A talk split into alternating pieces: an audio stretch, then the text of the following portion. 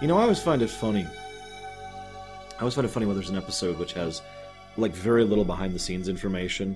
Even the actual creators of the show have almost nothing to say about it, even though this is actually a landmark moment in Star Trek history, and I mean that with total sincerity. This is the first episode Joe Menosky wrote. Now, Joe Menosky has a bit of a complicated eh, reaction amongst fans, I've noticed. Some people are very fond of him, some people very much hate him, and there's usually not a whole lot in between of those two things. But I'm kind of in the middle. no, seriously though, because Joe Menosky is absolutely the kind of person I would want in my writer's room. Absolutely. But some of his attitude and approach to things like setting continuity and coherence and adherence to things like technical reality and believability leave a lot to be desired. I've actually ranted about this over on Voyager. And yet a lot of my favorite episodes tend to be written by this man because he's really big on ideas and pushing the envelope. Case in point, what's the very first Star Trek episode he ever writes? You know, there was that planet of gangs and, and horrible violence and death. I want to do a story set in TNG, in an era when Roddenberry's still presiding, I feel like pointing out. Set on that planet. Let's do that. I mean, that's the kind of thing that, at least at this point in era, Joe Menosky is one of the only people, if not the only person, who would actually want to do that. And that's good. We should have people who push us as writers and as creators. I, I do like his contributions. And Menosky is really, really good at character. I would argue he's actually probably one of the best character authors I've seen in Star Trek. He, he knows his stuff, and he knows how to write it out very well and very precisely. Also, funny story, I've had some people ask me, why is this episode named Legacy? I mean, is Shara being the legacy of Tasha? That doesn't really seem that cohesive. Turns out this episode name is named Legacy because as of this episode, TNG has now surpassed TOS in terms of the number of episodes they produced. That probably doesn't seem like a big thing since we had seven seasons of TNG, seven seasons of Deep Space Nine, seven seasons of Voyager, four seasons of Enterprise, working on season two of Discovery, you know. It doesn't seem as big of a deal.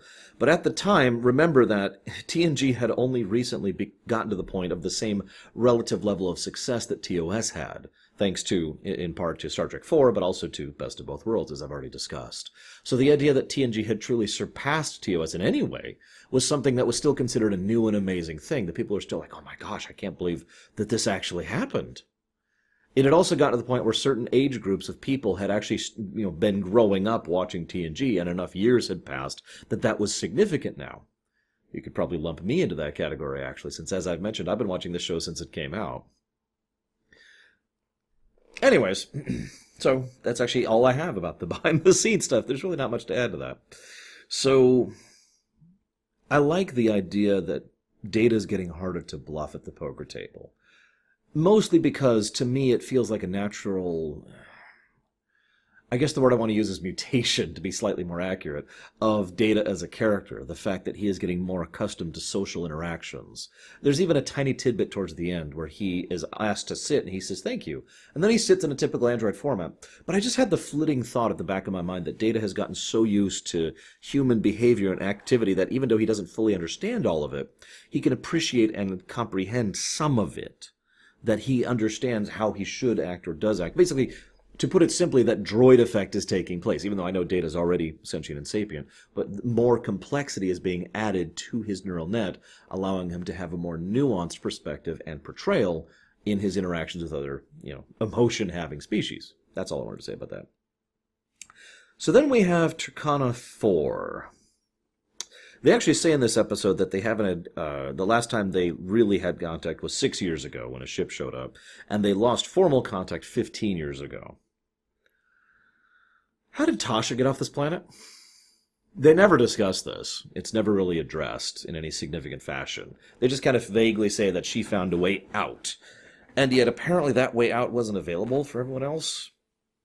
I suppose you could argue the violence is part of that, but to be completely blunt, unlike a previous episode, the terrorist episode, um, the High Ground, the people on this planet have posed no threat to orbiting starships, like zero threat. In fact, the only reason this planet even came up was because a ship happened to be in- injured and happened to go to the planet and happened. That's another thing. It's a very Joe Menosky thing. Okay, I need these people to be here. Never mind how immensely unlikely it is that a ship would be damaged in range of a planet because space is gargantuan, and there's no real reason for the ship to even be in this region to begin with. But no, no, it's happening. Very Joe Menosky thing. Kind of like the fact that. Uh, the down on the planet, the guy says, "I want to know everything about the, the ship Enterprise," and somehow comes up with the fact that Tasha was on the ship, even though they've had no contact with the ship for six years. And by the ship, I mean at all. The last contact at all with this colony was six years ago, like I just addressed, which might have been when Tasha was still on the Enterprise, possibly. But he acts like he just goes to the internet and says, "All right, let's see." Let's go to memory alpha here. Tasha Yar. There we go. Enterprise D. I mean, right? the the number of coincidences that need to fall into place for this make it clear that, per Menosky usual, he didn't think out the specifics. Why bother? He just wanted to get to the meat of it. That is very much his approach. That's why I say I'm both for and against him, by the way. Because the meat's good stuff. Um, I also want to note, just as a quick aside, why is Troi so useless in this episode? Like, Troi knows how to detect betrayal or deception. It's something she's good at. It's something she's been used for many times. Anyways, I do kind of want to talk about Turkana 4 a little bit because I have to admit, as a writer, I find the idea fascinating in its own right. Probably, I would have probably tone it down a little bit from what it is. You know, the very idea of things I'm not going to say out loud, the gangs thing, is something that's just wow. I can't even believe that that's in Star Trek. But I also have to admit the idea of a colony that failed is fascinating to me because that is what this is. An old Earth colony set up to this planet and completely failed. Did not properly join the Federation or cut ties with the Federation, depending on how you want to think of that, and completely self-destructed into violence and internecine conflict to the point where it would reach the point where people were actually born and raised in conflict and violence, where the street gangs ruled the cities, right? In other words, it would reach the point of self-perpetuation. And because of the isolationist nature of the place, it's not like people who don't want to be a part of that really have a functional choice of not being a part of that. Which, once again, raises the question of how the hell Tasha got off here, but I'm just going to assume she was lucky and move on from that. I also have to admit, it's fascinating because how do you deal with this as a, as a galactic power? Let me put it to you this way.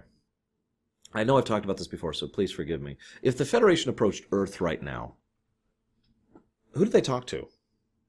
There is no Earth government. There's no, like, this, this is not one governmental power on this planet. We have quite literally thousands of governmental powers on this planet. You could say the UN, but that actually doesn't speak for everyone either, and that has its own contentious problems. Now, uh, you get the point I'm going to regardless. This is a non unified planet. Now, that's actually come up before and will come up again in Star Trek history. But what we see is a situation where the Federation might want to reach out to these people and help them, but who do you reach out to exactly? Do you just provide aid universally? I've heard one person say, well, why don't they just do regular medical supply drops? Two problems with that.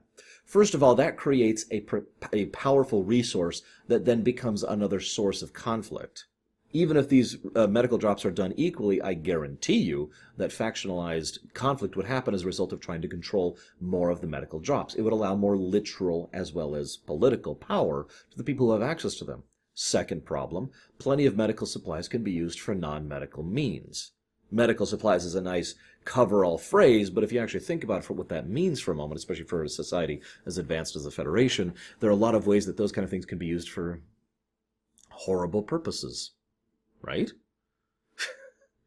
I mean, I don't even have to, to, to make this point. Really, there's so many real life drugs that are actual, you know, helpful medical things, like even acetaminophen, which is a, a near constant prevailing e- uh, essence when it comes to pain medication, is something that is actually extremely damaging to the body, and could be easily used as a method of poison, torture, or killing.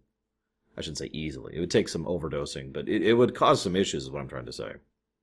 And that's at our level of tech. And our level of tech is nothing compared to theirs, especially medically. I mean, a tricorder could be invaluable to these people, even a medical tricorder. You kind of get my point. So, what do you do as the Federation with a colony like this? Now, we know what they did do. Hands off. All right. Probably some prime directive involved here, but hands off. You're, you're going to tear yourself to, to pieces. Fine. And that, in my opinion, is why the Federation kind of sucks. Hear me out. I'm not saying that it's the Federation's purview to intervene. I am saying that the Federation has access to the resources, technology, and, frankly, drive necessary in order to help the people on this planet as needed. I'm saying the Federation has the ability to scan, infiltrate, and interact with the people on this planet to try and find the people who really do want out. And they have the power to give them that option, to really say, do you want to leave this godforsaken rock? And there will people, be people who say no, just like Ashara said no. And there will be people who say yes, like Tasha said yes. Right? That would be a more complicated thing to do. It would take more time, more effort. It would involve more resources. But I think, personally, it's the kind of thing that really the Federation should be doing. Now, the funny part is I think that that should have been a policy for hmm, the past 15 years or so.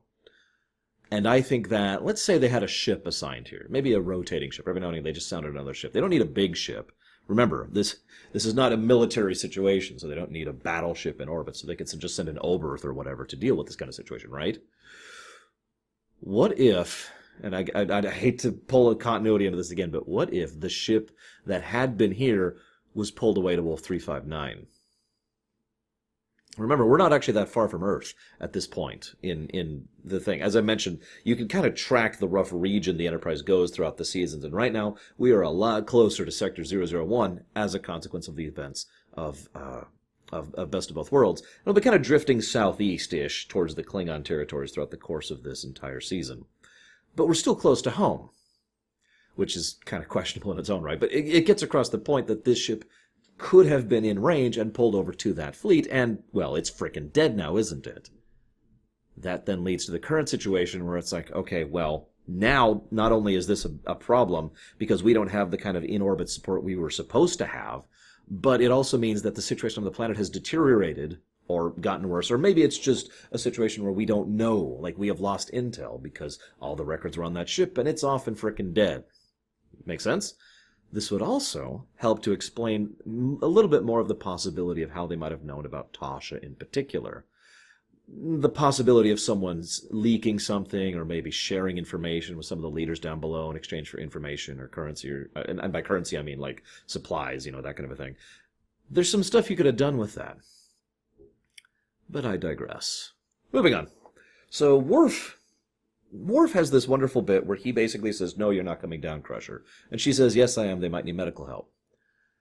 I actually like this because it's another one of those they're both right situations. He is right. Anything goes bad on there, and she is a she. I'm sorry, I hate to say that, but considering that is a legitimate concern on this planet, she is the kind of person who needs to be protected from that. Just like everyone needs to be protected from that. Again, I don't feel like I need to explain why. So his concern is valid. Her concern is also valid. These people do need medical aid, and it's the kind of thing where they want a medical professional on spot immediately. So then they send the chief medical officer, the first officer, the only android, and Worf down there on this mission that they have these serious concerns on. Yeah. I think I've made my point. Anywho. So then the coalition's like, hey, yeah, you know, you give us some supplies, we'll help you out, it'll be cool, everything will be fine. And then there's this actually interesting bit where he says, the Alliance will try to pull supplies from you in exchange for them, which will put me in a worse position. I don't want that, so I'll help you. Now, what I like most about that is that it is a completely truthful lie it is a very logical, very accurate statement that is being done with the purpose of deceiving. It is, in short, the exact thing that Riker was doing at the beginning of the episode. I find this funny because of all the people I've seen talk about this episode, I've never seen anyone acknowledge this parallel. Right at the beginning of the episode, Riker tries to pull one on Data. Now, he technically succeeds, but Data notices how he does it and therefore catches him in it. Riker's truthful interactions for the purposes of the deception is something Data sniffs out. Then in the rest of the episode, no one sniffs out the truthful interactions to lead to deception that Ashara does, and that ends up pulling, you know, pulling the trick on them. And Data himself worries about this, of course. the episode just kind of glosses over the fact that everyone just kind of went with it. And the general explanation is, well, we really liked Tasha, so we just sort of assumed Ashara would be good. And that's just human enough that I could accept that, except in the case of people like Worf, Troi, and uh, Data. But again, Menosky. it's worth noting that as much as I've been complaining about this episode, every scene between Ashara and Data is pure gold. No pun intended. It really is. There's some really good moments there. Which brings me to my first of two questions. How sincere do you think Ashara's questions about Tasha were? She asks several questions about her sister, her life, her death, all that kind of stuff. Do you think she really cared, or this is just part of her act, ingratiating herself? We learn that Tasha had a meaningless death. I actually kind of quietly wondered in the back of my mind if Ishara ever learned about Sela. I doubt it, since, you know, lack of contact, and that Oberth is off at Wolf 359 in pieces, so, you know. But then, well, then we start having some action sequences, and I get the feeling those were almost just thrown in there. But it's weird. Now, this is an episode directed by Scheerer. Scheerer. God, I can never pronounce his name right. Right. Please forgive me. He's a good director. I actually like him quite a bit. And he does a really good job of, as usual, camera angles, but presenting the tight corridors in a way that's still visually interesting. I know that sounds like a strange statement, but believe it or not, presenting a corridor as visually interesting is a lot harder to do than it sounds. Trust me. this is actually something that has bothered video game designers for many years, and I myself have run into as well in several other projects in my life. It's not that easy, so he does a good job of it. And we also see some general competency from the Starfleet ground teams, which is nice to see given that this is Starfleet and they're usually incompetent so weird whenever I have to comment on competency with Starfleet, but moving on. So then we have a scene where Picard talks about when he first met Tasha. This is a good scene. And he admits that Tasha was piloting a ship through a minefield to help rescue some people that he himself, his ship, has also detected. It's kind of implied that this was actually the uh, the Stargazer, not the Enterprise we're not 100% sure, but it is implied, although un- unstated, that Tasha could have actually joined him on the Stargazer. Again, not 100% sure. But I bring that up because he basically then pulled in a favor to get Tasha transferred to his ship, which I like for two reasons. Three, actually. First, I like the idea that that kind of, for lack of a better way to put it, politics is still an aspect of Starfleet. That he could pull that kind of a thing. You owe me. I'm calling in a solid you know that kind of a thing I, that just sort of appeals to me and i imagine that a lot of the captains have their own little coordinations and interactions and over time build up debts or networks of trust and information and communication amongst each other completely outside of the typical military network of starfleet it makes sense and again it appeals to me i admit we actually saw a little bit of that back in um, conspiracy all the way back in season one as well the second reason I like it is it's a nice way of showcasing the kind of person Tasha really was. The kind of person that, let's be frank, she wasn't allowed to be all that often. I actually found myself surprised for these ruminations when I went back through season one, because there was actually a decent amount of good Tasha material scattered here and there amongst her just standing there doing nothing. It really, as I said many times, it made me lament the whole situation because they could have made her a very interesting character and they didn't. she actually became more interesting after she died, which is just sort of sad. Although ultimately not really an intentional choice, more a matter of the show having changed hands three or four times since then in order to get to this point. But yeah. The third thing I like about that is it kind of shows a lot of the value that Picard had in Tasha personally. That I like to think that Picard, when he did get the Enterprise, pretty much went to her in person and said, I want the best to be my chief of security on the Enterprise. I, I, can just picture that meeting between the two of them and the mutual respect there. I think that would have been an awesome thing to show someday. Anyways, so then um, we see another excellent scene between Ashara and Data, where Data talks about the concept of friendship. This is Joe Menosky at his Joe Menoskiest right here. He manages to accurately and well done portrayalness. My, my grammar's all over the place. He does a well done, accurate portrayal of how an android with no emotion can still have a concept such as friendship, divorcing friendship from the emotional factor while retaining its core elements. And the way he p- explains it is just poetry.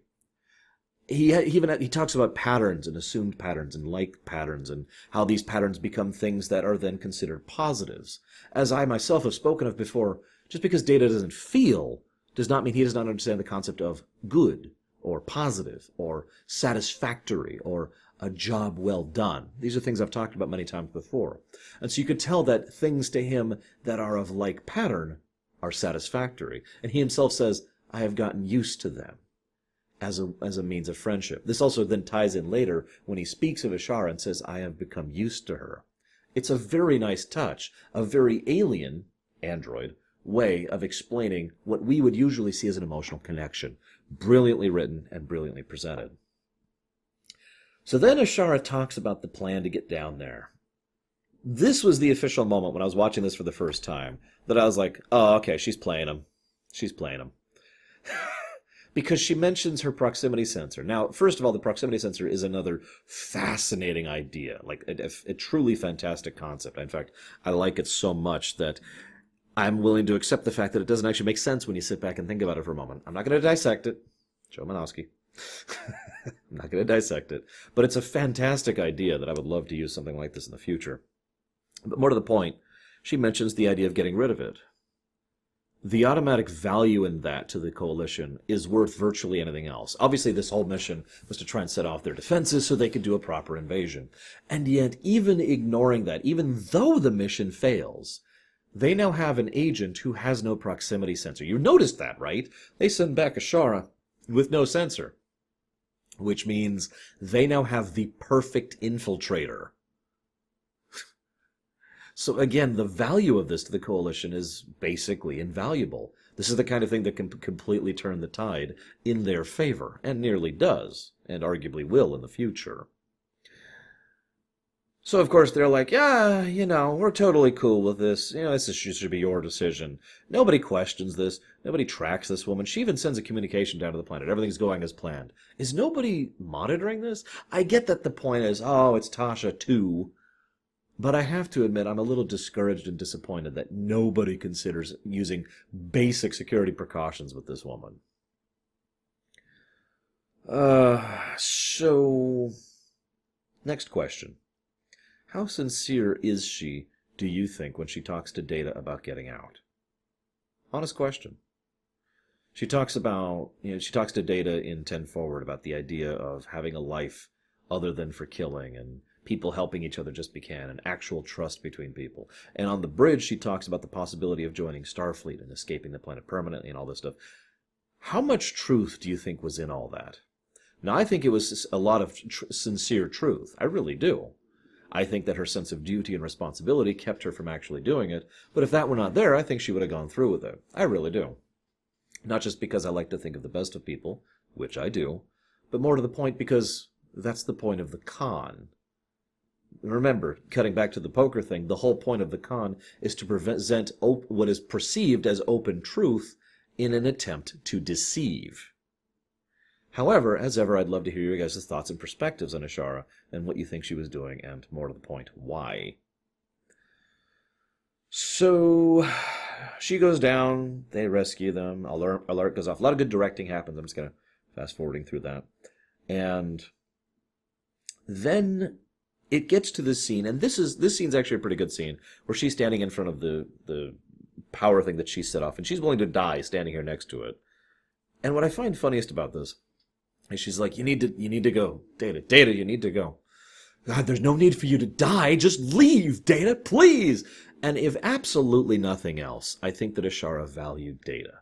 She might not have meant the Starfleet stuff. She might not have cared about, you know, the rest of the crew or had had the enjoyment of cooperation or any of the other stuff she said.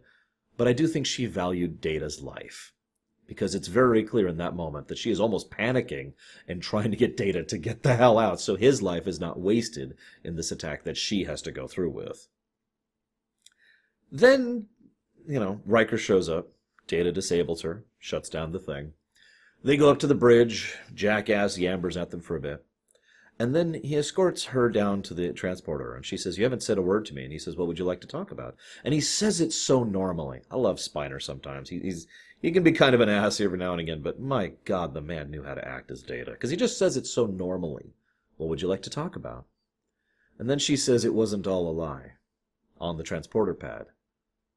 And all he says in reaction is energize.